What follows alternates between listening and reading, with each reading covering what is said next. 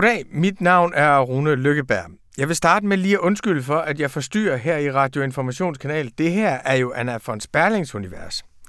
Men jeg er her for at annoncere for en ny podcast, som vi har lavet, som er et uventet samarbejde mellem to aviser, der står meget langt fra hinanden, nemlig Dagbladet Information og Børsen. Og også en fortløbende samtale mellem to personer, der står langt fra hinanden, nemlig mig, Rune Lykkeberg, jeg er chefredaktør på Dagbladet Information, og Bjarne Corydon, som er chefredaktør og direktør på Dagbladet Børsen. Vi har besluttet os for, at der er behov for at bringe de to vidt forskellige universer sammen, og vi har besluttet, at det ville være sjovt, hvis vi, der er uenige om rigtig mange ting og ser verden to helt forskellige steder fra, hvis vi kunne møde sin samtale en gang om ugen om det, der brænder på, hvis vi kunne udveksle vores uenighed, og hvis vi kunne sætte hinandens synspunkter på spidsen og kultivere konflikten mellem os på et eller andet niveau, der gjorde os begge to en lille smule klogere, og som forhåbentlig også fik effekten af, at sådan diskuterer man med folk, som man er dramatisk uenig med, men som man også forsøger at finde en fælles grund under uenigheden sammen med. De første afsnit kan I følge her i kanalen. Men hvis du gerne vil finde podcasten i sin egen kanal, så skal du gå ind i din podcastafspiller, og så skal du skrive Lykkeberg og Corydon. Corydon er med C, og Lykkeberg er med Y. Skriv Lykkeberg og Corydon, og så kan du bare skrive følg serie, og så er du begyndt at abonnere, og så kan du bare følge med derfra.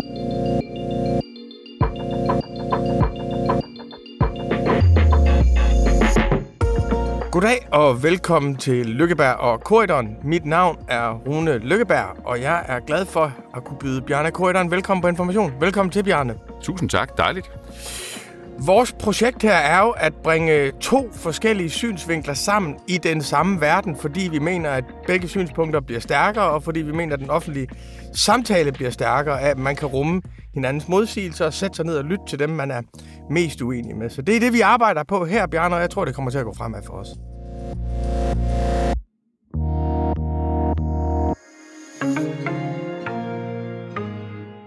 Konceptet er jo, at i sidste uge var vi på Børsen, og du var vært. I den her uge er vi på Information, hvor jeg er vært. Det vil sige, at jeg er også leder af den her øh, lille seance, og kan måske bringe mig selv i spil til gazelleprisen, hvis jeg udviser rigtigt lederskab her i løbet af vores, øh, af, af vores, øh, af vores samtale. Bjarne, jeg vil starte med at spørge dig om noget, som jeg selv har tænkt meget over i, øh, i den seneste tid. Vi vender tilbage til, hvorfor. Øh, du er jo ligesom mig født i halvfjerdserne. Du er et år ældre end mig. Født i marts treoghalvfjerds. Jeg er født i, fi- i marts fireoghalvfjerds. Kan du huske, hvornår du tænkte, at halvfjerdserne, ikke som årti, men som epoke, var forbi? Ja, det kan jeg faktisk ret tydeligt. Jeg, jeg, og vi var jo små drenge der, og vi er så jo gamle mænd nu, som du lige har øh, briefet alle om. Øh, ja, så det var jo ikke noget, man forstod intellektuelt, men jeg kan godt huske stemningen af, at, øh, at der var noget, der var, virkelig var skiftet. Øh, da firserne kom, Schlüter kom, Reagan kom, øh, og, og der kom også en anden økonomi. Ja, for jeg husker det meget tydeligt.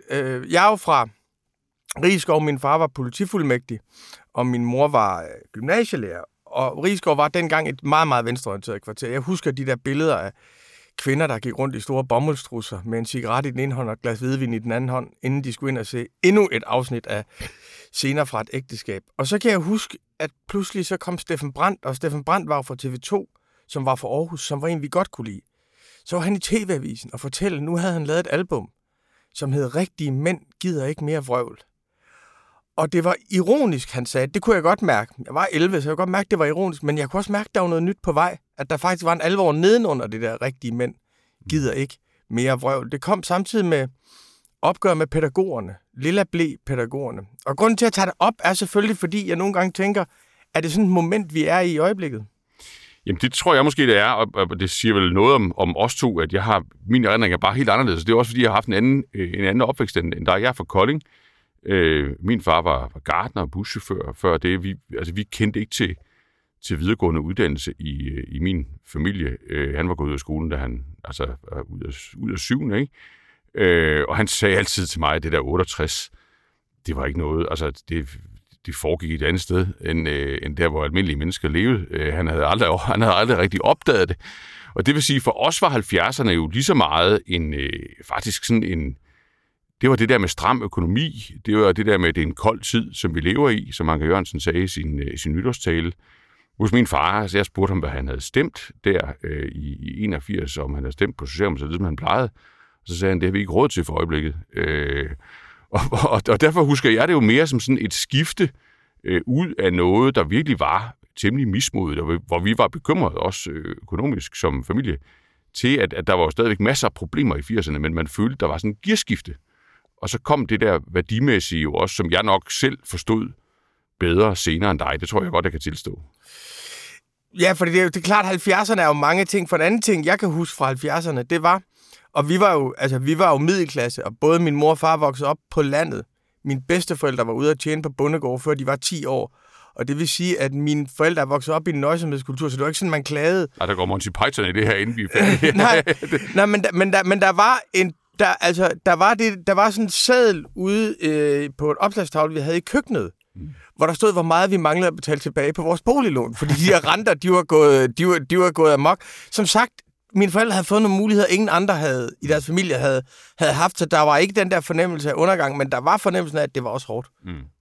Men øh, vi vender tilbage til det her ja. tema til sidst. Ja, der er faktisk der... en mening med at sidde og tage bad i fortiden, ikke? ikke jo, det er, der, det, det, det, det, det er der nemlig. Vi vender tilbage til det til sidst, fordi der skal vi tale om, hvorvidt feminismen i dag er stærkere end antifeminismen, eller om antifeminismen kan eksistere på samme tid som, øh, som, som feminismen. Men det, går vi, det tager vi til sidst.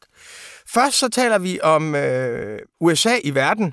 Og verden i U S A, og det er ikke bare et billigt ordspil, det er en fornemmelse, som jeg vil vende tilbage til. Derefter så skal vi tale om Alex Vanopslagh som statsministerkandidat, og så slutter vi af med det, så slutter vi af med det kønspolitiske terræn, som vi, som vi står i lige nu. Konceptet er jo sådan, at vi tager et tema med hver, og så har vi en deler, og det kønspolitiske er jo noget, vi har diskuteret faktisk i lang tid. Du er, vi har diskuteret det halvandet år eller sådan noget, lige det, ja. der, det der opbrud. Men jeg har taget U S A i verden, verden i U S A med. Du har taget Vanopslagh med.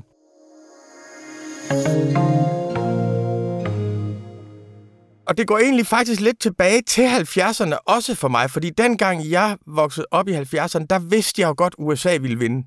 Altså du ved, fordi de der, man havde jo nogle gymnasielærere, som nok var marxister og bekendt til det, de kunne aldrig drømme om at bo derovre. Altså det var simpelthen ikke en mulighed, så man vidste godt, U S A ville vinde. Så i hele mit liv har U S A været stormagten i verden. Det blev så formelt efter murens fald og fik et ordentligt skud i, i halvfemserne, som de ikke forvaltede særlig godt. Men de senere år, der har jeg haft det sådan, at vi skal prøve at forstå nogle andre end U S A. At det gør os en lille smule analfabeter over for det, der sker i verden. Hvis vi ikke prøver at forstå politik i Kina som noget andet end det et autoritært og ondt regime, hvis vi ikke prøver at forstå politik i Indien som noget andet end Modi er også en slem nationalist. Så jeg har ligesom prøvet at skubbe væk fra, fra U S A, fordi det fylder for meget øh, i vores hoveder i forhold til, hvad det fylder i verden. Og alligevel, så vender det hele tiden tilbage til U S A. Og nu står vi i tyve fireogtyve, hvis du ser på krigen i Ukraine, så er det blevet et drama, hvor øh, Ukraine appellerer til nogle bestemte svingvælgere i U S A, for at kunne blive ved med at få våben. Hvis du ser på krigen i Gaza, så er det klart, at Israels premierminister Netanyahu forstår amerikansk politik, og forstår, at han i hvert fald frem til valget har fripas til at gennemføre noget, som er de største humanitære katastrofer, vi har set i nogle år faktisk, øh, som resultat af politiske beslutninger. Så den der fornemmelse af at bevæge sig væk fra verden, men det hele bliver alligevel afgjort i, øh, i U S A. Deler du den? Det gør jeg faktisk fuldstændig. Jeg tror, jeg har været igennem den, den samme bevægelse. Altså, vi, vi har vel... Altså, angelsaksisk bias er vel, er vel en... Det er jo en ting, ikke? Og det er det kulturelt, og, og det, det er dem, der sidder på musikken, og det er dem, der sidder på filmene, og det er dem, der taler det lækre sprog, øh, som vi andre også blev undervist i på, på universitetet. Og, og, og der er bare så meget, der drager. Øh, og, og hvis man er politiknørd, så kan man amerikansk politik forfra og, og bagfra, og bilder sig lidt ind, man lidt er selv med i det, selvom man ikke jo rigtig er med i det. Og så har man ligesom ikke været analytisk, øh, og det er man blevet belært om af dem, der er klogere end en selv, og man har også taget det ind, at man skal forstå Kina, man skal forstå, som du siger, Indien, Afrika er ikke bare Danida af ulandshjælp, det, det er så meget mere end, end det, også bare hvis du laver en befolkningsfremskrivning. Øh, og det har vi jo fået prylet ind, øh, os der sådan prøver at, at leve af og forstå, øh, hvad der sker rundt om os. Og alligevel, så må vi vel bare sige hands down helt nøgternt, at hvis man vel skal forstå noget analytisk i det herrens år tyve fireogtyve, som for alvor har potentiale til at få meget, meget, meget stor betydning for næsten alt, det er i hvert fald jeg går op i, altså økonomi, geopolitik, klima, øh, krig og fred, øh, jamen så er det jo, hvad der sker inde i det amerikanske samfund, altså helt inde i det amerikanske samfund, inde i de amerikanske partier, inde i de få nøglepersoner, øh, der, der sætter scenen i, i amerikansk politik, og for den sags skyld også inde i de amerikanske virksomheder.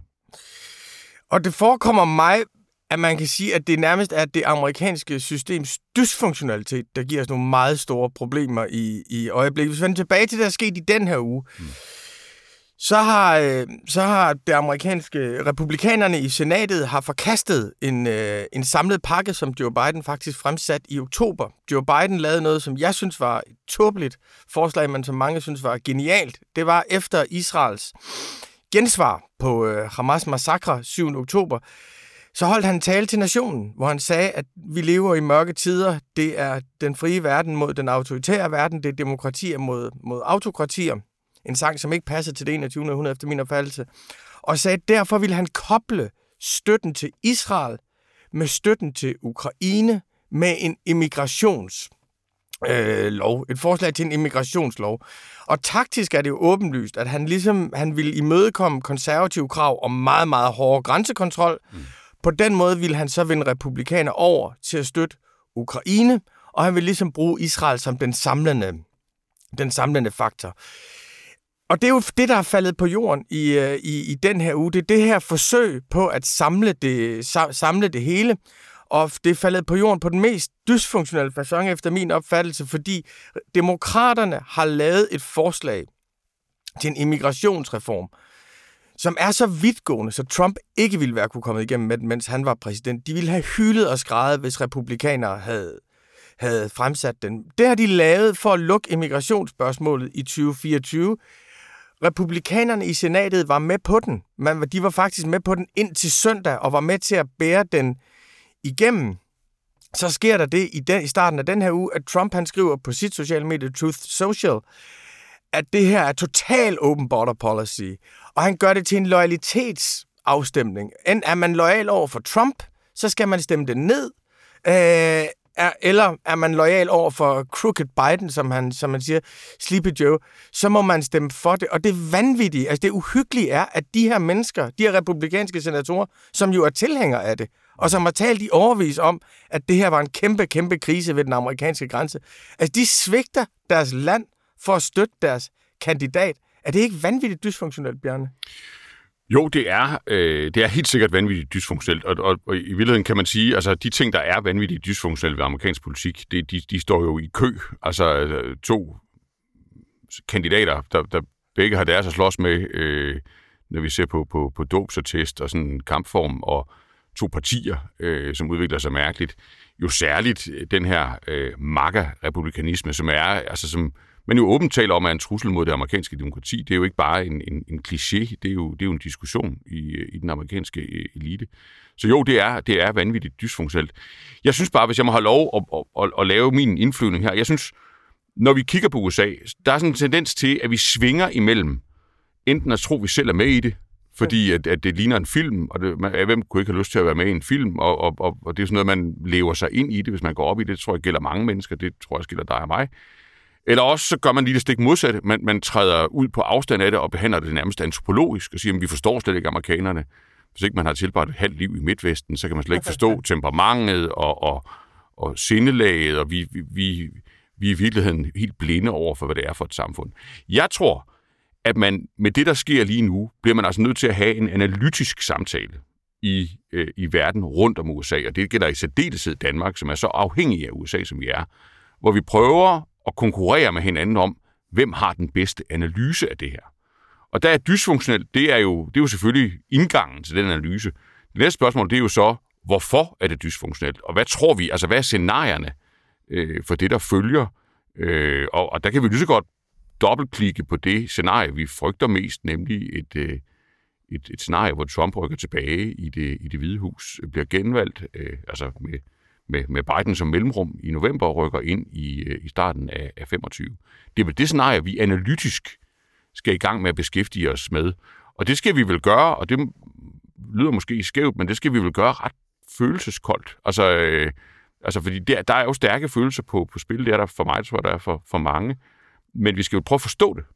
Og hvordan, hvad så, øh, når jeg siger dysfunktionelt, så er det fordi, at der er øh, nogle konstitutionelle ting i U S A, som skaber den her situation. Øhm, og jeg siger det ikke som beklagelser, det er der mange demokrater, der gør. Jeg siger det som, beka- altså, jeg siger det som præmisser. Mm. Det ene er, at demokraterne får jo faktisk rigtig mange stemmer. Hvis du ser på de seneste mange valg, så har de vundet. De har vundet syv af de seneste otte præsidentvalg. Det seneste vandt Joe Biden rigtig stort. De vandt midtvejsvalget i tyve, de vandt midtvejsvalget i atten. Men fordi det amerikanske system er skruet sammen sådan, så stemmer på landet tæller relativt mere end stemmer på byerne. Så har vi nogle stemmer, som giver, har, har meget stor magt, og nogle, som har meget mindre magt. Og dengang man lavede det system, hvor man siger, vi vil sikre os, at U S A ikke bliver drevet af storbyerne hen over hovedet på dem på landet, der var de to partier nogenlunde ligeligt repræsenteret på, øh, på, på landet. I dag er det sådan, at demokraterne er overrepræsenteret i de store byer, og republikanerne er overrepræsenteret på landet. Og derfor har vi sådan et dobbelt regnskab, som blev meget tydeligt ved sidste valg.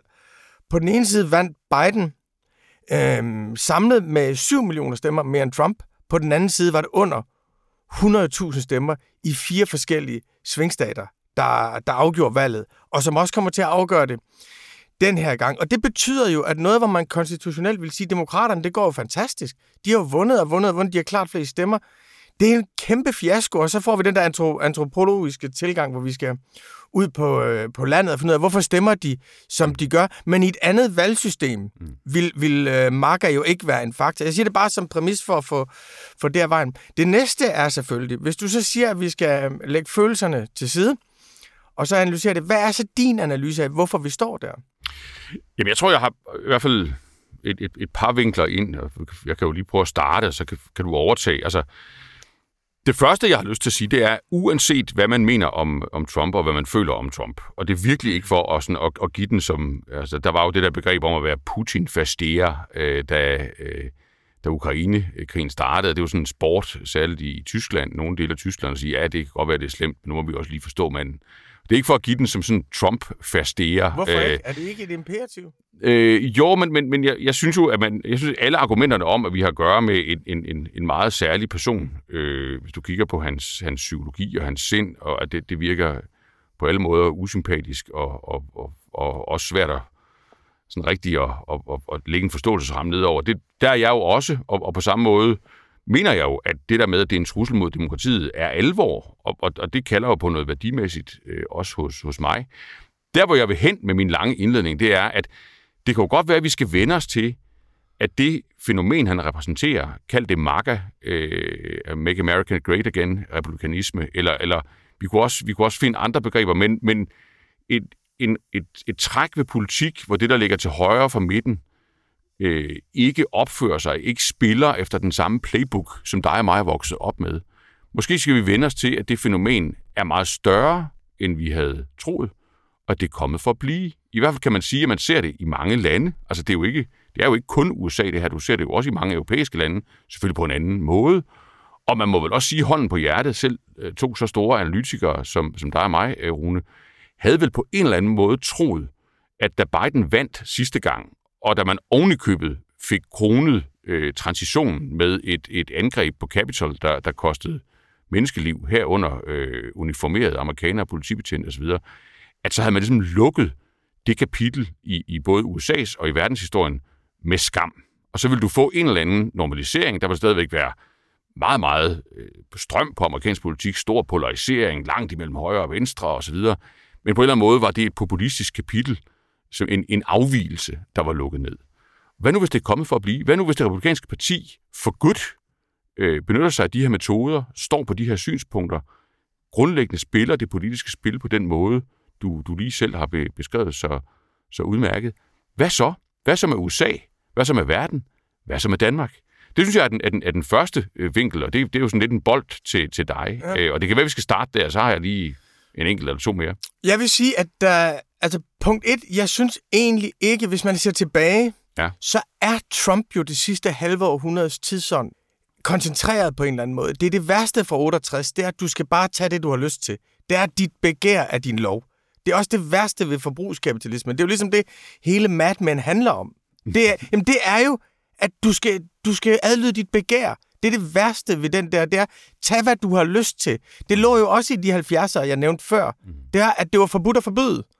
Så det er den ene ting. Det næste er, at hele den der kultur, der så kommer i firserne, med at verden er inddelt i vinder og tabere, og du skal foragte tabere. Tabere er forkert. Det er jo Trumps verdensbillede. Det er, der er vindere og, og tabere, og dem, der følger reglerne, de er fucking tabere, og dem, der bryder reglerne, de er vindere. Tredje ting er, at det handler ikke om, hvad du egentlig bidrager med, men, men hvad det fremtræder, som om du bidrager med. Altså, at selve det, at fremstå som en vinder, gør dig til en vinder. Det er jo sjovt, hvis man ser på Trumps skattepapirer over tid. Han er jo ikke nogen dygtig forretningsmand. Han formøblede det, han fik fra sin far. Så i klassisk forstand er han en dårlig forretningsmand. Der, hvor han virkelig begyndte at tjene penge, det var på The Apprentice. Det var, da han kunne spille spillet som en, der var en dygtig forretningsmand. Så han er jo ligesom illusionsmageriets absolute mester. Fjerde ting er, den der kollapsede offentlighed, som de har i U S A. Den offentlighed, hvor der ikke er noget fælles, hvor der ikke er nogen steder, hvor man kan korrigere hinandens synspunkter, hvor der ikke er nogen læreprocesser. Der får den der perversion i den amerikanske kapitalisme, som jo er det her, de her tech-giganters medier. Det betyder, at dem, der kan hisse mest op, vinder. Så, og det vinder. Så Trump er på en eller anden måde det sidste halve århundredes mareridt, der er blevet virkelighed. Tænk sådan, når man ser tilbage, vi godt kunne se komme. Så er spørgsmålet, tog vi fejl? Ja, bestemt. Jeg mener, vi har taget fejl mange gange. Vi tog fejl, og Biden tog fejl, da han blev valgt. Vi tænkte i Europa. Trump var bare en parentes, for det var en nem ting for os. Fordi hvis, Trump, hvis vi ikke havde sagt, at Trump var en parentes, så skulle vi sige til os selv, hvem skal egentlig stå for vores sikkerhed? Hvad med den amerikanske atomparaply? Hvad med vores forsvarsbudgetter?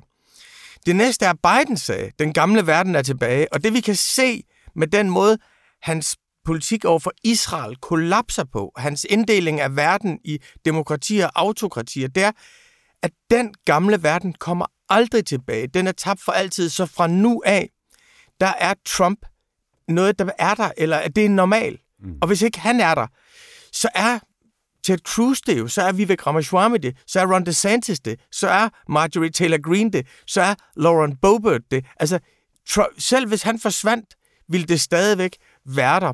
Og det betyder, at man skal agere efter et U S A, der punkt et er uforudsigelig, punkt to er egeninteresseret, men punkt tre heller ikke er uforståeligt. Mm.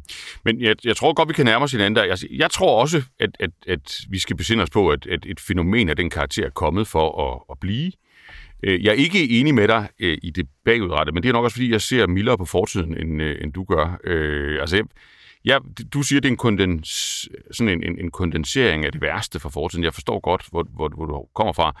Jeg synes jo, det er et, et produkt af et sammenbrud af nogle af de institutioner, der holdt tingene sammen i fortiden. Altså, der var jo på en eller anden måde automatiske stabilisatorer i det amerikanske samfund, og også i mange andre demokratier, inde i partierne, i offentligheden, i medierne, forfatningsmæssige begrænsninger, en eller anden elitekonsensus, der, der, der disciplinerede øh, politikere, uanset hvad de, hvad de måtte have lyst til eller være fristet til, øh, at benytte sig af metoder for at, at nå deres mål og komme frem i verden. Meget af det er jo brudt ned, øh, og det er jo det, der slipper, en, slipper nogle kræfter løs øh, i, i, i min optik, øh, som, som er voldsommere, end vi har set før, som jeg tror er kommet for at blive. Det, jeg har lyst til at lægge til, øh, det, det er to ting, øh, og det er, at det er jo nemt at blive fokuseret på, på Trump. Man bliver nødt til, synes jeg, også at, at se på, jamen, hvordan har demokraterne spillet det her, øh, og se nøgternt på det. Og da, det der med, at, at man, at det der med at holde med Biden, er jo på en eller anden måde en, en slags forblindelse øh, på, på flere punkter. Altså dels er han jo en elendig kandidat. Øh, altså man forstår jo godt, at, at han ikke er sikker på at vinde valget, øh, når man kigger på ham og lytter til ham, uden at vi behøver at gå i detaljer med, med det. Øh, politisk synes jeg jo, det er jo rigtigt, hvad du siger, at, at, øh, at det er dysfunktionelt, at man ikke har ville godkende den her pakke osv. Men hvis man havde haft et nøgternt syn på, den, på det land, man lever i, så har man jo for længst forstået, at problemerne ved den meksikanske grænse var noget, der skulle adresseres øh, endda meget kontant, og også meget mere kontant, end, end store dele af ens eget parti øh, ville have det specielt øh, nemt med. Og så skulle man jo have adresseret det længe før man kom hen i skyggen af et, et valg, hvor en, en, en, en dygtig analytiker ville jo forstå, at der var en risiko for, at man ikke kunne lave nogen former for aftaler. Det her med den dynamik kan man også se i andre politiske systemer, hvis nu vi skal lægge hånden på hjertet. Det er ikke så vildt herhjemme, men jeg synes jo, der har en vis erindring om, at man ikke fandt den store hjælpsomhed i oppositionen, jo mere man nærmede sig et valg. Ikke? Så man skulle jo have adresseret nøgternt de issues, de problemer, der optager vælgerne, synes jeg, langt, langt tidligere. Og man skulle have forstået, at man blev nødt til at have en knivskarp kandidat, hvis man skal holde det her i skak. Man skal, tror jeg, adressere åbent, at man jo har de samme dynamikker på spil inde i det demokratiske parti. De er anderledes, de, er, de har ikke samme udtryk, men, men den samme polarisering har du i det demokratiske parti. Så du skal jo grundlæggende have lavet et valg om, hvorvidt Trump og MAGA-republikanisme skal spilles fra centrum af amerikansk politik, eller fra øh, noget, der ligger klart til venstre for, hvor det demokratiske parti øh, traditionelt har ligget, når det regerede øh, U S A. Den debat skal man jo have, og den skal vi andre også interessere os for. Øh, fordi hvis vi har ret i vores analyse, så er det her kommet for at blive. Det vil sige, at man skal spille for at vinde, hvis man vil begrænse dets negative impact. Og måske, og det er jo den vilde tankerune, måske skal man vende sig til, at, at det vil være et tilbagevendende fænomen, at der er fire eller otte år i, i U S A's historie, hvor man sidder på magten. Jamen, altså jeg synes, en meget stor ting, der er sket i de senere år, det er, at det virkelig... Det, altså den, at den virkelig revolutionære tendens er flyttet fra venstrefløjen til højrefløjen. At det virkelige opgør med samfundsinstitutioner er blevet et højrefløjs øh, fænomen. Du ser, en gang imellem ser du nogle, sådan der, det der med NATO kommer op herhjemme, ikke? Mm. Der er det sådan en rest fra Enhedslisten. Ja. Gud, vi har glemt det der med, med, ja, med, med skam, NATO. En skamfuld rest. Ja, men hvis du ser på det republikanske parti, ja, det er jo et, altså en af deres kandidater, Vivek Ramaswamy, han går til valg den her gang på at sige, at alle amerikanske føderale institutioner, der har en forkortelse som navn, F B I, C I A, E P A, de skal nedlægges. Mm. Altså, det er, det er en position i det republikanske parti. Så ser du på demokraterne, hvis deres store leder, det er Bernie Sanders, det er stadigvæk Bernie, som er omdrejningspunktet. Hvem er Bernie Sanders politiske forbillede? Det, han kalder socialisme, det er New Deal. Det er Franklin D. Roosevelt. Så den der, øh, og så kan man diskutere metoderne, begrænsninger, det kommer vi helt sikkert til at vende tilbage til, men jeg synes, det er den store ting, der er sket, det er, at oprøret kommer fra højre, og øh, venstrefløjen enten bliver systembevarende, eller kommer til at finde det mest progressive fra fortiden. Altså man bliver nostalgiske, progressiv og spille op imod. Hvis man ser fremadrettet på det, så vil jeg sige, jeg synes egentlig ikke republikanernes agenda, altså hvis du tager alt vanvittigt væk, mm. alt vanvittigt væk fra Trump, alt teateret væk, så er grundfortællingen, og jeg har været til flere Trump-rallies, jeg skal til et igen i næste uge, grundfortællingen er ikke kompliceret. Den er, vores befolkning er blevet ændret på en måde, vi ikke har bedt om. Øh, ubegrænset indvandring har været godt for de rige, som fik billig arbejdskraft, det har været godt for eliteuniversiteterne, som kunne trække de bedste i hele verden. Det har været, det har været, men det har været brud på en social kontrakt. Næste er, frihandel betød, at vi blev smadret. Kineserne snød os. Vi spillede efter reglerne. Vi var suckers, som Trump siger. Det gjorde de ikke. De lavede statsstøtte, så vi blev smadret. Tredje pointe er hos Trump miljøregulering. The Clintons følger jo ikke miljøregulering. Det rammer alle de små virksomheder. Alle de små virksomheder bliver smadret. Jeg vil sætte jer fri. Øh, jeg vil sætte jer fri fra, fra, fra det regulering, der ødelægger jeres forretninger. Meget tæt på de europæiske traktorprotester. Fjerde ting er, at der sidder en masse grupper på eliteuniversiteterne. Igen er The Clintons ligesom ikonet på det. De vil fortælle jer, hvor mange køn der er. De vil fortælle jer, hvordan I skal tænke på race. De vil, de vil indrette hele jeres moralske verdensbillede. Jeg gider ikke høre på dem. Fuck dem. Fuck dem. Altså, og det der, altså den der nationalisme, ny verden, opgør med, det, det er kernen i, i, i, i det her projekt. De gider ikke, altså de gider ikke øh, betale for at gå i krig alle mulige andre steder. De gider ikke have Ukraine ind i NATO. De vil ikke have, der er nogen af deres børn, der skal dø for at forsvare det, der i deres optik er en krig mellem to gamle sovjetrepublikker. Det er ikke min holdning, men jeg synes ikke, det er noget svært. Jeg synes ikke, det er svært at forstå, og jeg synes ikke, det er svært at navigere i forhold til. Jamen, jeg tror ikke, jeg synes, det er svært at forstå, og jeg synes også, man skal begynde at planlægge efter det, hvis man er øh, konge i Danmark, og det tror jeg også, man gør. Altså, det, det, det, den nøgterne øh, analyse her er jo, at, at der er en meget høj sandsynlighed for, at enten Trump eller en, der ligner Trump, enten nu eller på et senere tidspunkt, kommer til at have øh, en høj grad af kontrol med det amerikanske samfund, enten som præsident eller ved at sidde øh, på øh, et af kammerne i, øh, i kongressen. Og det vil jo betyde, at vi lever i en sværere verden, end dig og mig er vokset op i. Det vil betyde, at det at forsvare Danmark, bare helt fysisk konkret, bliver, bliver meget dyrere og meget mere vanskeligt øh, end hidtil, og også meget dyrere formentlig, end vi allerede har taget bestik af og, og vedtaget. Det vil betyde, at vi formentlig skal ydmyge os øh, værdimæssigt øh, over for den type administration fra U S A, for overhovedet at have fundamental sikkerhed eller fundamental stabilitet som et, et lille og relativt geografisk udsat land. Og så vil det jo betyde, at det eneste andet cirkus i byen, som på en eller anden måde kan afbalancere det, vi nu har brugt ti minutter på og, og, og sådan virkelig gå i dybden med, jamen det er jo den europæiske union. Med alle dens fejl, mangler, krisetegn og, og, og splittelser, og med den traditionelle øh, sådan, øh, skepsis, vi har haft her i landet over for for meget af den slags, så er det jo det eneste sted, du kan flygte fremad. Det er jo i retning af Bruxelles. Og det er, bliver jo et øh, afsæt for fantastiske diskussioner mellem, mellem os to, for det har vi også helt forskellige forestillinger om, hvad det kan. Men vi er enige om, at det sted, hvor de danske værdier bliver forsvaret, og der, hvor vi skal lære at kæmpe for dem, det er gennem Europa. Det er vi enige om.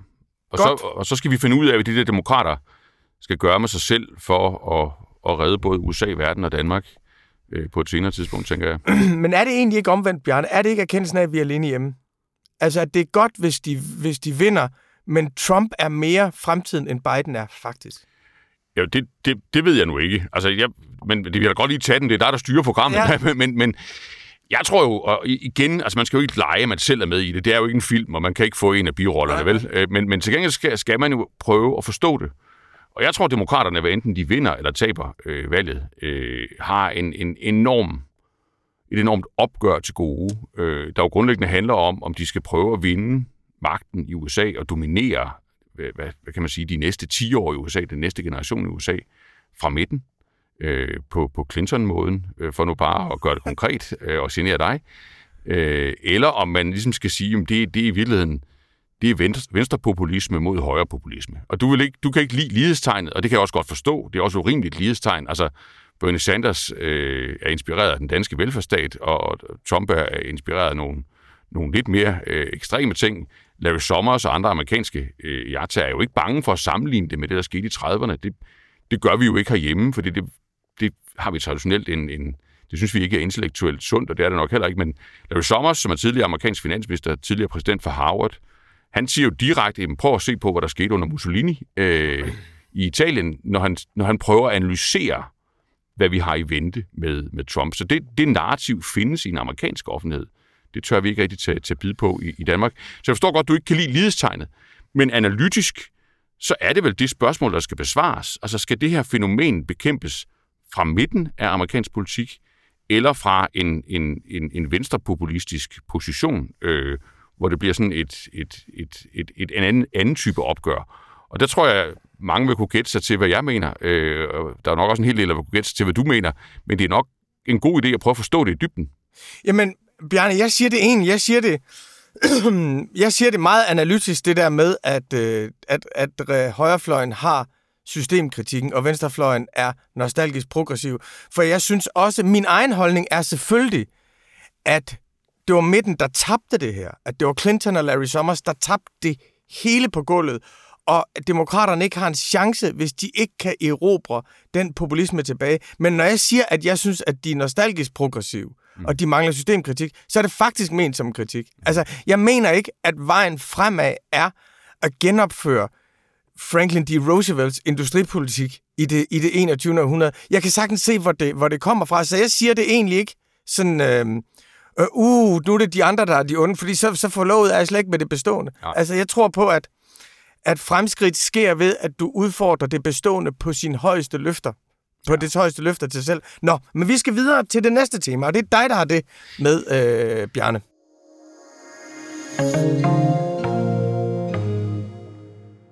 Ja, og, og det er jo en landing i, her hjemme i Kongeriget, og, og det bliver ikke mere konkret, end at diskutere et, et konkret fysisk menneske af kød og blod. Vi skal simpelthen forstå Alex Vanopslagh, øh, dig og mig. Jeg vil i hvert fald gøre et forsøg. Og hvorfor skal vi det? Jamen, det er jo fordi, at, at han er hot. Øh, det er jo fordi, hvis man kigger på meningsmålinger, det kan jeg altid godt tilstå. Det er, der er jeg jo fuldstændig arbejdsskadet. Det gør jeg manisk. Så kniber man sig jo i armen. Altså femten komma ni i Voxmeter den her uge. Meget, meget til. Altså næststørste parti i Danmark. Han kan se Socialdemokratiets baglygter, vil jeg, vil jeg sige. Øh, vandt jo skolevalget. Nu er det jo ikke øh, ottende og niende klasses elever, der, der bestemmer, øh, eller niende og tiende, tror jeg det er, øh, i Danmark. Men det er jo ganske mange mennesker, øh, over tredive procent af stemmerne øh, der. Øh, og, og så jo en begyndende snak i, i, i de talende klasser, Øh, om hvorvidt det i, i realiteten øh, er en mand, der går rundt og har øh, en statsminister i, i maven, ikke? Øh, og også en begyndende snak om, at, at det der kunne... Altså, der er jo virkelig meget snak på Christiansborg, det tror jeg også, du lytter dig til, om hvad kommer der efter S V M? Øh, du rejste også sidste gang. Og der, der, det, man jo sådan kan begynde at se konturerne af, det er jo sådan et centrum-højre-scenarie. Altså en eller anden form for, for sammenrend øh, af, af partier øh, til venstre for Socialdemokratiet, måske inklusive de radikale, øh, som f- faktisk har en, en fighting chance for at, at stå med et flertal efter næste valg.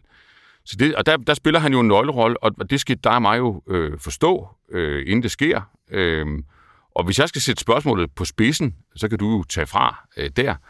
Så er det jo lidt, altså, om, om, er, det, er det Søvndal eller Schlüter, vi har med at gøre, ikke? Altså, er det Villy Søvndal. Som jo bar jer til magten. Jamen, jeg kender jo Villy Søvndal godt, og, og, og holder af ham. Det er ganske udmærket menneske, men man kan sige, at hans, hans succes, de meget flotte meningsmålinger, han fik, de flotte valg, han fik, det forhold, at han også evnede at føre S F ind i, i en regering, det var måske mindre hans fortjeneste, end, end det var et produkt af, hvor der skete rundt om ham. Altså, han samlede jo grundlæggende de stemmer op, som Socialdemokratiet støtte fra sig, øh, som sådan en som mig øh, støtte fra sig. Øh, og, og det, der jo viste sig, da han så skulle regere landet eller være med til det, det var, at der, der var måske ikke så meget øh, at, at komme efter, øh, sagt med respekt. Schlüter derimod, øh, altså statsminister øh, fra, fra toogfirs og ind i halvfemserne, ja, altså det, det konservative øh, Folkeparti var jo et lille parti, der han overtog det øh, meget, altså og og på mange måder smadret på samme måde, som L A var smadret, da Alex Vanopslagh øh, overtog det. Men det var jo så en mand, der fandt vej, øh, ikke alene til at vinde magten, men også til at beholde den i, i ti år, og til at genopfinde, øh, hvad det er, øh, det blå Danmark står for, og hvad det er, det øh, kan, på en måde, der har varige effekter, øh, selv her i, i dag, øh, mange, mange år efter, ikke? Så er det ligesom det ene eller det andet, vi har med at gøre, og det kunne jo også være, det var noget midt imellem, men det er nok en god idé at forstå det i tide. Ja, jeg vil sige, det som Poul Schlüter forstod, det var, at det borgerlige Danmark er ikke et ideologisk projekt. Det var, at, at Poul Schlüter ville jo ikke ses sammen med Margaret Thatcher. Han ville ikke forbindes med, med, med Ronald Reagan. Den revolution i firserne, som vi talte om før, blev en snusfornuftig revolution. Det var en revolution, der betød, at din far kunne se, vi har ikke råd til, til, til det andet. Og det var, fordi han forstod, hvad borgerlighed var. Så er der noget andet ved Poul Schlüter, som jeg elsker, det er, at politisk begavelse er ikke det samme som intellektuel begavelse. Og du kan se din gamle ven og i en eller anden forstand lærermester, Svend Auken, var jo en lynende intellektuel begavelse. Jeg er også fra Aarhus og hørte ham tale. Mm. Men han formåede aldrig at blive statsminister, for han var ikke politisk begavet. Det var derimod Poul Schlüter. Han var politisk geni. Han forstod virkelig politik. Og der tror jeg, jeg ser Vanopslagh med det forbehold, at jeg synes, det, at dansk politik er utrolig vanskeligt at, at forstå. Det for, forstå radikaliteten af opbruddet. Jeg ser ham mere som en af sådan nogle luftspejlinger, der opstår lige fra dengang Naser Khader, han var den store frelser, der liberal... Hvad hedder det dengang? Ny Alliance. Da, da Ny Alliance... Nå, men, da, så var Naser Khader jo, vor tids Kennedy. Det store geni, og hvis du går tilbage, kan du godt se, han havde en vigtig rolle dengang, fordi han var en, en øh, palæstinenser, som, gjorde, som støttede den danske udlændingepolitik, som viste, man kan godt være strammer, uden at være racist. Han, han, stod, for, altså, han stod på en eller anden for en ny alliance i, i dansk politik, men blev også afsløret som et bluffnummer. Så snart han, han, blev, øh, han blev taget på substansen og set som, som, som en rigtig politiker. Han appellerede til en følelse, som var meget stærk. På samme måde appellerer Alex Vanopslagh også til en følelse, som er stærk og vigtig. Jeg synes, der hvor han er stærkest, Alex Vanopslagh, det er, når han gør op med alt det der topskatteklynkeri og alt det der med det synd for erhvervslivet. Men den måde, han taler til unge mennesker på, hans tale til deres værdighed, hans tale til deres selvrespekt, hans tale til de drenge, som der ikke er mange, der, der taler til. Og hele det der øh, projekt med at bygge karakterer, tage sig selv alvorligt på en måde, som ikke er nedladende, ikke er moraliserende. Altså den der reality, altså sådan en meget, meget socialdemokratisk udgave af, af, af, af Jordan Peterson. Mm. Og det mener jeg på en meget, altså det mener jeg på en positiv måde. Der synes jeg, han er stærk. Altså der synes jeg, han, der har han en, en måde at tale til unge mennesker på, som er sårbar og stolt på samme tid. Hele hans måde at tale om stress på er også værdigt. Så er der det rent politiske, hvor jeg simpelthen ikke fatter de modsætninger, som det parti har kunne... Altså, det er ikke mere end et par perioder siden, det var et købt og betalt parti. Det var et parti, der faktisk blev styret af Lars Seier. For fuldstændig åben tæppe. Hele Danmark kunne følge, hvordan det var en rigmand, der bestemte deres politik, og var ved at rive det borgerlige Danmark i stykker. Dengang var det et E U-skeptisk parti, nu er det blevet et E U begejstret parti. Så har du Mink-sagen, hvor han synes, det er et tegneseriedemokrati. Vi lever i institutionerne er det værste, man kan ikke stole på dem, eller noget som helst. Så er der en periode, hvor han ligesom er indflydelse, så de vil ikke være, være, være et protestparti. Så er der sådan noget, så er der sådan noget moderne, borgerlig, og nu er det så med, med Pernille Vermund, som jo er altså en del af den ekstremisme, som fik Lykke til at bryde det op. Så som populærkulturelt fænomen forstår jeg hans appel. Jeg har været sammen med ham, optrådt med ham flere gange, kan se, hvor dygtig han er. Som, som, som, som politisk projekt ser jeg det som et fravalg af, af S V M og som sådan en reservoir for ideologiske projektioner. Mm. Jamen, det synes jeg ikke er nogen helt ringe analyse. Jeg, jeg tror, jeg kan lægge lidt til den, øh, og, og, og jeg, det, jeg, jeg lægger nok et mere positivt sted, uden jeg tror ikke, jeg vil benytte den her podcast som sådan en lejlighed til at springe ud som Alex Vanopslagh-fan. Øh, jeg, jeg synes stadigvæk, der er nogle væsentlige reservationer. Dem skal jeg lige komme tilbage til. Men, men jeg tror, hvis jeg skal, hvis jeg skal ligesom gå ind i dit skema, meget enig på, på, på kompetencesiden. Øh, jeg tror, at, at hvis du kigger på sådan en substantiel kompetence, så tror jeg, at altså, du er et andet sted end, øh, end Naser Khader. Øh, det, det tror jeg bare, man skal stemme sit sind efter. Jeg tror, han kan sine sin tal og sin substans noget bedre, end, øh, end de sådan andre øh, pop-up-fænomener, vi har set i, i dansk politik. Og så synes jeg, så hæfter jeg mig jo ved, at, at jeg synes, han udviser parlamentarisk kompetence. Altså, jeg har jo Jeg havde jo lejlighed til at kigge på, på, på L A i, i, i sin tidligere øh, gestalt, og det var jo parlamentarisk inkompetent parti. Øh, de forhandlede inkompetent. Øh, de, de, det var simpelthen et, et umodent barn, i, som ikke kunne være ved voksenbordet.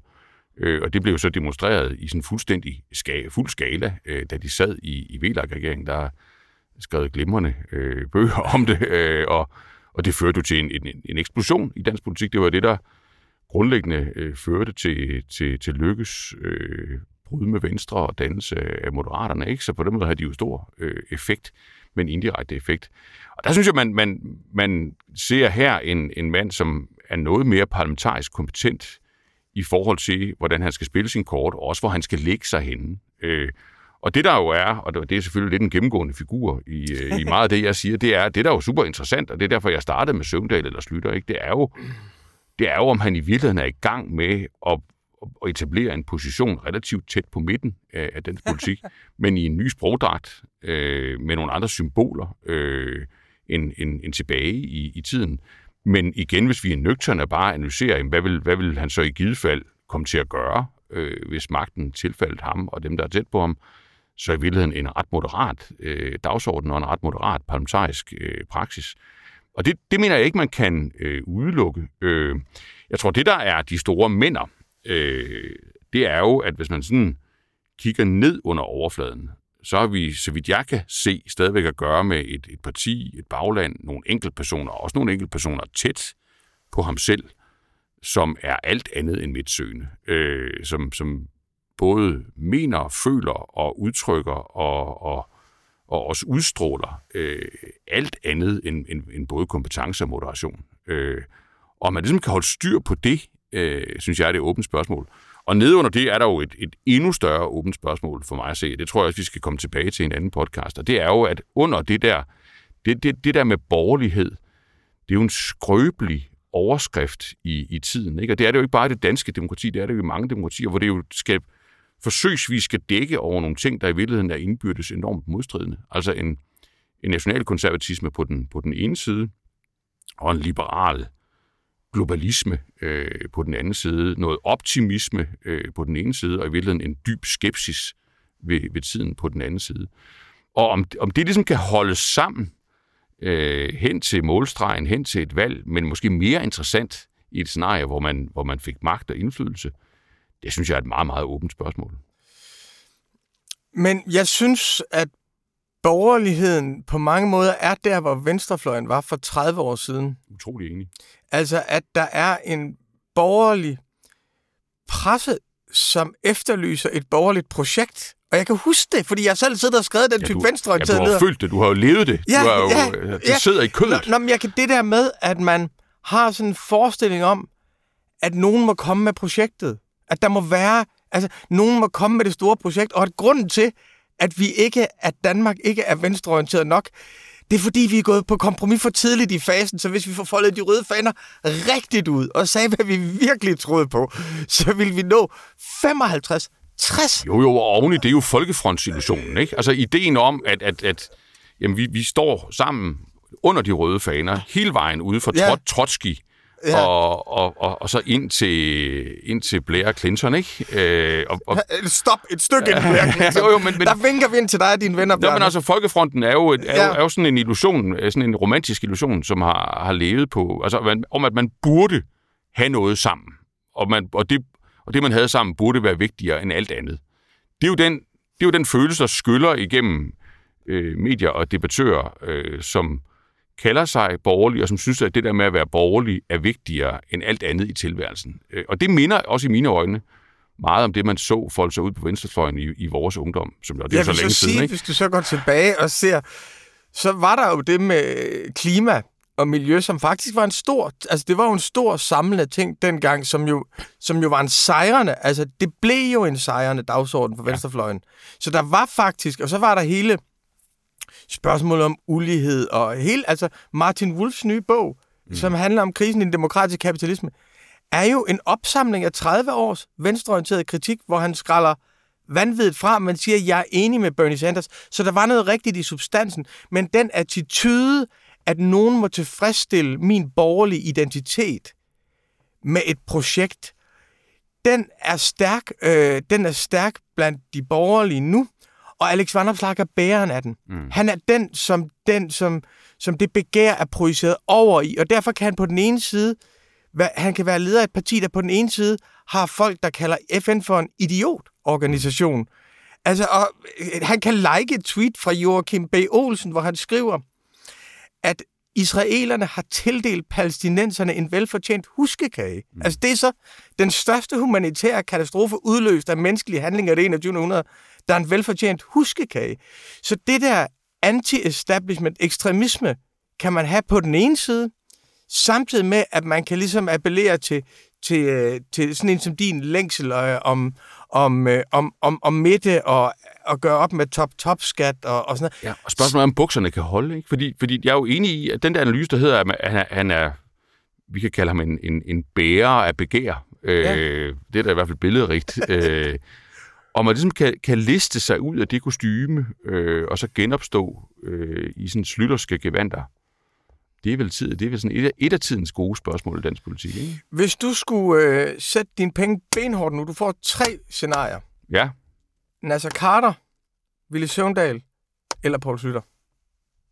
Ja, det er hårdt sat op, Rune. Ja. Det er, det, vi har ikke aftalt, at det, det skulle, nej, nej. Der, der skulle vædes i det her program. Øh, Øh, jamen, jeg er altså nul kroner på, øh, på Carter, ja. øh, og så tror jeg, så, så halvtreds halvtreds på, øh, på Villy og, og, og Poul. Og det er lidt tøset, det ved jeg godt. Og man må ikke kalde ting tøset nu om dagen, men det, nej, det hedder det, det er vores faktisk om, glade for. ja, ja. Men det samler vi op i den tredje runde, ikke? Ja, ja. Men, men jeg siger det, øh, jeg, jeg, jeg vil sige, det er en femoghalvfjerds femogtyve på, øh, på Carter versus Schlüter. Okay, jamen så har vi da noget, så, så spiller øh, vi da med høje indsatser men, her. Men, men jeg siger det også med følgende. Altså hvis vi nu tager Carters seksualskandaler ud af ligningen til sidst, og anskuer mm. ham som politisk figur, så selvom det mislykkedes for ham som partileder, det mislykkedes spektakulært, så er han ikke nogen irrelevant politiker i de sidste femogtyve års danske politik. Men det er udlændingepolitikken, du tænker på. Det er ikke spørgsmål om højre, venstre og midte, vel? Nej, nej, nej. Slet ikke. Nej. Slet ikke. Men, det, men, men på samme måde at Alex Vanopslagh vil som den, der fandt en måde at tale til de unge mænd på. Han gjorde det på en empatisk, ikke patroniserende måde. På samme måde vil han også efterlade sig noget, uanset om, om det ender med, at det... Okay, så det, det er sådan en positiv Carter, du lægger femoghalvfjerds kroner på. Ja, nej, men jeg siger, at der er stor indflydelse hos politikere, selvom de ikke når... Øh, selvom de, Uffe Elbæk er et, er et andet eksempel på, på en, som jo ikke blev statsminister, men som efterlader sig et stort aftryk alligevel. Så, så, øh, så en positiv Carter lægger jeg... Men, men Schlüter, det er ja, ti procent herfra. ti kroner alligevel. Hva? Nej, jeg siger, ti, jeg siger halvfems ti på Carter. Okay, det er der, du er.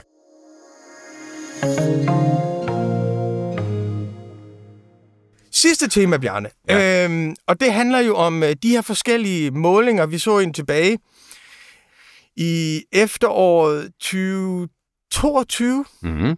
Vi var foran, Rune. Ja, vi snakkede øh, om det der før de andre. Ja, øh, og nu har vi set i den her, i, i den her måned, har vi set en måling i Guardian, Øh, og en tilsvarende måling i Financial Times, som viser lidt noget andet, men i substansen er det det samme. Mm. Nemlig, at blandt de unge kvinder er der en relativt stærk feminisme, men blandt de unge mænd er der også en ikke ubetydelig antifeminisme. Jeg vil skynde mig at sige, at det ikke sådan halvtreds procent af de unge mænd er antifeminister. Men det vi kan se er, at de unge mænd, der er flere af dem, som mener, at feminisme gør mere skade end godt, end der er blandt deres bedsteforældre. Ja. Og det vil sige, også her i Danmark. Også her i Danmark. Det vil mm. sige, at der er færre feminisme-modstandere blandt bedsteforældrene. Det vil sige, faktisk skillet, at det er jo faktisk vores, dine og mine forældre, og dine og mine børn. Det er det, børn. Man kalder otteogtres-generationen. Ja. Øh, så, og spørgsmålet her til dig er, Bjarne, står vi i en overgang fra halvfjerdsernes feminisme på vej over i en antifeminisme? Altså står vi i en overgang, hvor efter vi har haft MeToo-revolutionen, vi har haft øh, forskellige opgør med, med forskellige øh, senpatriarkalske strukturer. Vi har haft en, i hvert fald på et institutionelt og retorisk niveau, sejrende feminisme i de, de senere år. Øh, og og st- står vi nu i et moment, hvor, hvor, hvor, hvor, hvor, det er, hvor det er opgør med feminismen, der vinder? Eller skal vi indstille os på en situation, hvor begge ting findes på samme tid? Jeg tror det sidste. Jeg tror, vi står i et, et polariseringsmoment, hvis man kan tillade sig at tale om det. Øh, og jeg må jo selv øh, tilstå min egen naivitet øh, der. Ikke? Altså, jeg, jeg tror, jeg havde forestillet mig, måske underbevidst, jeg tror aldrig, jeg har skrevet en tekst, eller holdt en tale, eller, eller sådan for mig selv stillet, stillet tingene op på den måde, men jeg tror, min, min underbevidsthed, eller sådan mit, mit sindelag har været, at, vi, at når det galt ligestilling øh, mellem kønnene, Øh, at så var vi i en øh, i sådan en relativt øh, glidende progression. Altså så ville vi altså generation for generation øh, blive klogere og klogere, øh, stadig mindre traditionsbundne, øh, mere oplyste, øh, og så ville det gå med det, som det er gået med med, med andre lighedsspørgsmål, øh, i hvert fald værdimæssigt, at at at det på en eller anden måde blev alment accepteret, øh, at der var nogle basale øh, spilleregler, nogle basale principper, Som, som næsten alle stod, stod sammen om, og så var der, kunne der være noget andet, vi var vildt op at skændes om. Altså vi, der, der, altså vi diskuterer jo, der er jo der er masser af andre forskelle i vores, vores samfund, ikke? Hvor, hvor, hvor vi er enige med hinanden om, at, jamen at udgangspunktet er selvfølgelig, at, at vi må sørge for, at, at, at, at vi er lige. Øh, og der tog jeg fejl. Altså jeg, jeg tror, det vi ser nu er et, et backlash, det er et stort backlash, det er en polarisering, øh, det er en voldsom bevægelse. Tallene er voldsomme nu, gik du hurtigt hen over dem, og det er jo en podcasts mm. forbandelse. Vi kan jo ikke sidde og repetere tal, men det er, jo, det er jo ret voldsomme størrelser, vi har med at gøre. Og vi startede lige med at mindes vores barndom. Så noget sidder jo, øh, eller risikerer i hvert fald at sidde og præge politik, kultur, øh, identitet øh, i en generation. Ikke? Så, så jeg tror, det er voldsomt, det er. Jeg, jeg, jeg tror, vi, vi får to tider på én gang, hvis det var, det, det var sådan, du stillede det ja, op. Præcis. Ja, ja, det tror jeg. Fordi det, det er jo, ligesom Financial Times-artiklen siger, at vi er vant til at definere enhver generation med én tendens. Mm. halvfjerdserne flipper, firserne yuppie, halvfemserne generation X. Og de siger, at vi skal vende os til to ting på, på én gang. På den ene side, det vi sådan kunne kalde Greta Thunbergs gruppe, og på den anden side, det vi kunne kalde Jordan Petersons gruppe. Ja, Andrew Tate. Ja, jeg prøver med vilje ikke at tage de mest ekstreme eksempler, ja. men, men, men fordi jeg synes også noget, der udmærker Alex Vanopslagh her, det er, at han har ikke gjort det til en hadsdagsorden. Vi ser jo faktisk, at opgøret med feminismen driver meget ekstrem højrefløj i Sverige, Frankrig, og det har han ikke gjort. Han har gjort det til en ikke antifeministisk, men for drengende ting. Altså, jeg synes, det her er et utroligt uh, interessant fænomen, og, jeg, og en af de ting, som jeg tænker, det er, at det er også fordi, man bliver nødt til at analysere køn multidimensionalt. Hvad mener jeg med det? Jo, hvis du ser på uddannelsessystemet, mm. så en ung kvinde, der går igennem øh, gymnasiet, når hun kommer ud, så har hun i gennemsnit femogtres, adgang til femogtres flere uddannelser, end en dreng, der er kommet igennem det tilsvarende. Det vil sige, mediankvinden klarer sig bedre end drengen gennem uddannelsessystemet. Det gør hun formelt, men mediankvinden har også flere psykiske lidelser igennem præstationsangst osv. osv. osv. stressangst osv. Stærk, stærk overrepræsentation af kvinder. Det drengene ser, det er, det er pigernes skole. Mm. Det er, at de, de er vinderne her, og, og det er de dygtige piger, der er feminister, og dem bliver de talt ned af. Det drengene ikke ser, det er hele præstationsangsten. Og drengene ser heller ikke det næste skridt, som er, de kvinder vil jo med rette sige, jamen når vi så kommer ud på arbejdsmarkedet, om ti år, så vil drengene i gennemsnit have femten til sytten procent mere i løn end os. Mange af os vil ende over i en omsorgssektor, hvor vi bliver nedslidte meget tidligt. Så drengene ser pigerne sej i uddannelsessystemet. Pigerne forbereder sig på al, al den modstand, de vil få på arbejdsmarkedet, som du og jeg også ved, at, øh, at de vil få. Så jeg tror, man må se, man må forstå, at, at begge parter har sensitive punkter. Ja, og det, og det bliver sådan en af de, de øh, punkter i dit og mit forløb, hvor vi, jeg tror ikke, vi kommer til rigtig at, at skændes der, fordi det, det, det er jo... Det er jo en Det er jo ret præcist, det du, du siger der, og det stikker nok ret dybt hos, hos begge grupper. Jeg tror i virkeligheden, for, for mange af dem betyder det jo mere, end om vi har en blå eller en rød regering, eller om topskatten bliver afskaffet eller ej, eller om klimamålet er halvfjerds eller halvfems procent i tyve tredive eller sådan noget. Fordi det er tæt på, øh, og, og, og, og fordi politik, samfund og, og levet liv flyder sammen, ikke? Øh, jeg ved det ikke om... Altså, jeg har... Nu har vi... analyseret meget parallelt her. Jeg ved ikke, jeg har jo sådan et håb om moderation, det har jeg jo lidt, måske lidt for tit, øh, men, men jeg tænker, hvis vi igen bruger den der figur, vi startede med, altså otteogtres, ind i halvfjerdserne, videre ind i firserne, øh, det var måske ikke lige så voldsomt, øh, og måske var det mere sådan i sekvenser, først det ene, så det andet, så det tredje, at man så polariseringen. Men undervejs fandt der vel en eller anden form for moderation sted, hvor der er sådan den der store danske middelklasse øh, på vores alder, lidt op efter og lidt ned efter, øh, var en eller anden form for pragmatisme om nogle af de spørgsmål, der delte befolkningen stærkt værdimæssigt på, på, på det tidspunkt. I øvrigt også kønsspørgsmål. Og det har man jo lov at håbe, øh, synes jeg, at man, at, man, at man kunne også, når det galt den næste øh, generation. Så man jo føler sig lidt inkompetent øh, i, i, i sammenhængen, fordi at, at det jo ikke er noget, vi lever øh, på samme måde, som vi gjorde sidste halvleg. Øh, men, men hvor er du der? Og, altså, og hvad, altså, hvad, er det, hvad tror du driver polariseringen? Øh, altså, hvad har du lyst til at advare imod, hvis, hvis altså, du gør det i at advare, Rune? Og, og, og, og, og hvor kan du ligesom finde lys? Altså, jeg tror, at der er en bestemt form for aktivisme, som jeg selv har været drevet meget af, som ligesom er opråbet, vreden, afsløringen, udpegningen, udskamningen. Og den form for aktivisme virker simpelthen ikke, hvis ikke den er knyttet sammen med, at du etablerer en fælles forståelse med dem, du udpeger. Mm. Og hvad mener jeg med det? Jeg mener, at sådan noget som MeToo er en fuldstændig nødvendig revolution. Det er en kultivering af nogle rum, som ikke har været kultiveret, og du og jeg kender ved, hvor meget det faktisk har betydet for folks selvcensur. Altså, hvor meget det har betydet for folks selvkultivering, at der er døre, der står åbne nu, der tidligere har været lukket. Yeah. Så det har været vigtigt. Yeah. Men jeg må også sige, at MeToo kommer som en anklage på sociale medier. Der er en, der bliver hængt ud efterfølgende på sociale medier, og efter det, så er der enormt meget had mod den, der var anklageren mm. på, på sociale medier. Så det vil sige, både anklageren og den anklagede gennemfører deres proces på nogle maskiner, som er hadproducerende. Mm. Og hvis ikke vi forstår at skabe fred efter opgør, hvis ikke vi forstår, at for et hver berettiget opgør, skal vi etablere nogle nye institutioner, hvor dem, der er modstandere, kan række hinanden hånden og sige, fred, jeg forstår dig, videre, så taber begge parter.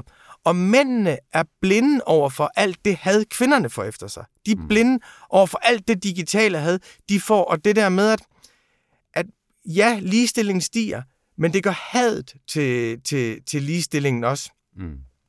Og kvinderne, synes jeg, har ikke tilstrækkeligt forståelse for, at deres mødre og bedstemødre faktisk har været igennem den samme udvikling. Så der er en lang tradition for kompromis og række hånden frem. Det vil være mit... Tør du være i det, hvis jeg må slutte personligt? Altså fordi, jeg, jeg kan jo for mig selv sige, at, at jeg synes, det der er...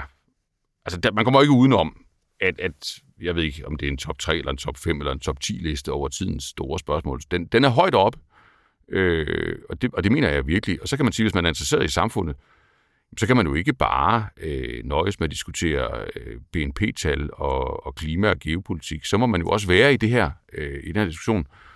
Men, men hvis man var en, en kynisk skiderik, så ville kalkylen jo være øh, at ligge lavt. Øh, fordi...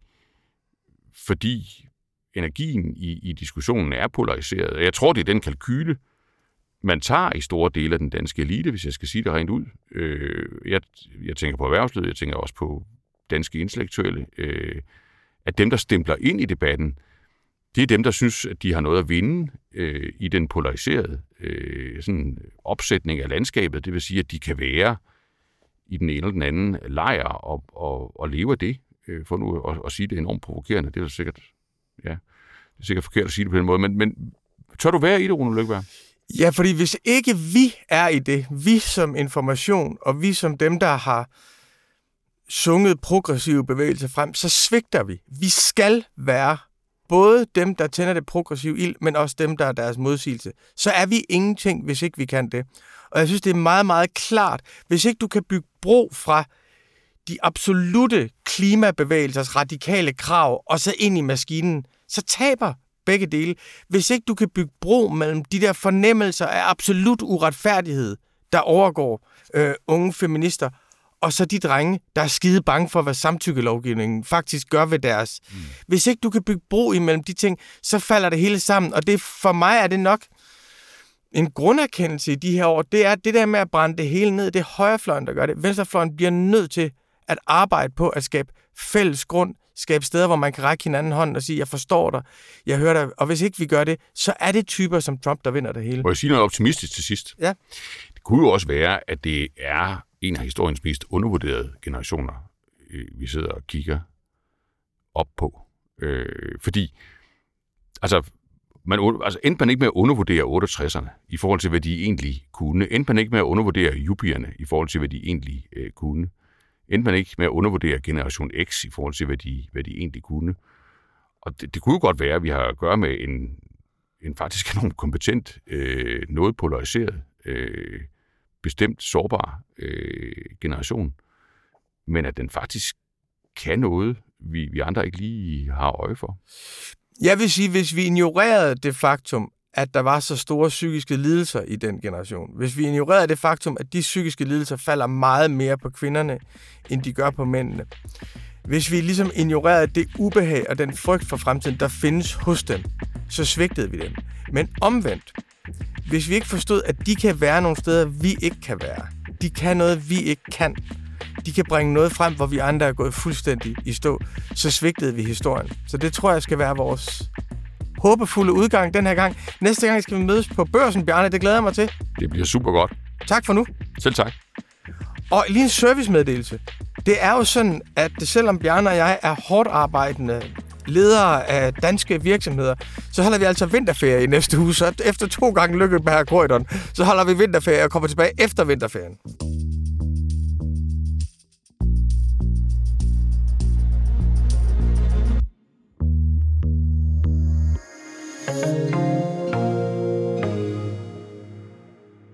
Det her var så første episode af Lykkeberg og Corydon, et sted, hvor to vidt forskellige synspunkter mødes i en kvalificeret uenighed. Et sted, hvor to vidt forskellige dagblade prøver at bringe deres universer sammen. Som sagt, hvis du gerne vil følge den her fortløbende samtale, den her kultivering af uenighed, den her kultivering af en konflikt, der ikke går væk, men kun bliver skærpet og forhåbentlig bliver hævet til et lidt højere niveau, så skal du gå ind i din podcast-afspiller, find Lykkeberg og Corydon, sig følg serie, så er du begyndt at abonnere.